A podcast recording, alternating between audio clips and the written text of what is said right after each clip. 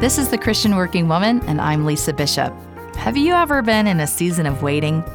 Maybe you're in a time of waiting right now, whether you're waiting to hear back on a job interview, a promotion, a letter of acceptance to school. Maybe you're waiting at a phone call from a long lost friend or a strange family member, or from the doctor for a diagnosis. Waiting is hard. I was having dinner with a friend the other night, and she was lamenting about prayers that are seeming to go unanswered.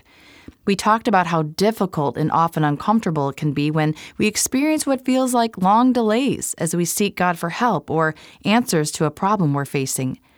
We confided in one another the pain and frustration we can feel in the waiting. Can you relate? Have your prayers ever sounded like a broken record as you wonder why God was waiting so long to answer? Proverbs 3 5 to 6 reminds us what wisdom looks like in the waiting. Trust in the Lord with all your heart and lean not on your own understanding. In all your ways, submit to Him, and He will make your paths straight. Trust God, not your own understanding.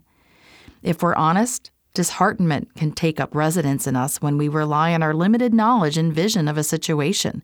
We can be tempted to trust in what we know and forget that we serve an all knowing, trustworthy God we can be enticed to give in to impatience rather than fully surrendering to the faithfulness of Jesus.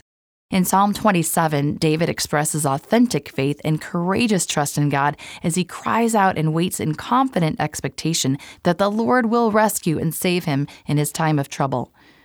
In verse 14, he declares, I will wait for the Lord. Be strong, take heart, and wait for the Lord. He's training his heart to trust, and to remember that the Lord hears him and that he's faithful. In his perfect timing, God will answer David and come to his rescue. In his perfect timing, God will answer you and come to your rescue.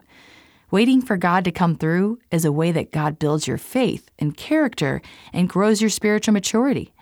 Waiting can feel like wasted time, but it's not. Waiting sanctifies you, it humbles you, it prunes you, and the waiting strengthens your dependence on Jesus. What are you waiting on God for? Will you trust Him? It really comes down to choice. Will you choose patience and faith or give in to fear, doubt, worry, and anxiety? Listen, God is for you. Cooperate with Him so the time spent waiting will prove productive and fruitful. There's wisdom in the waiting.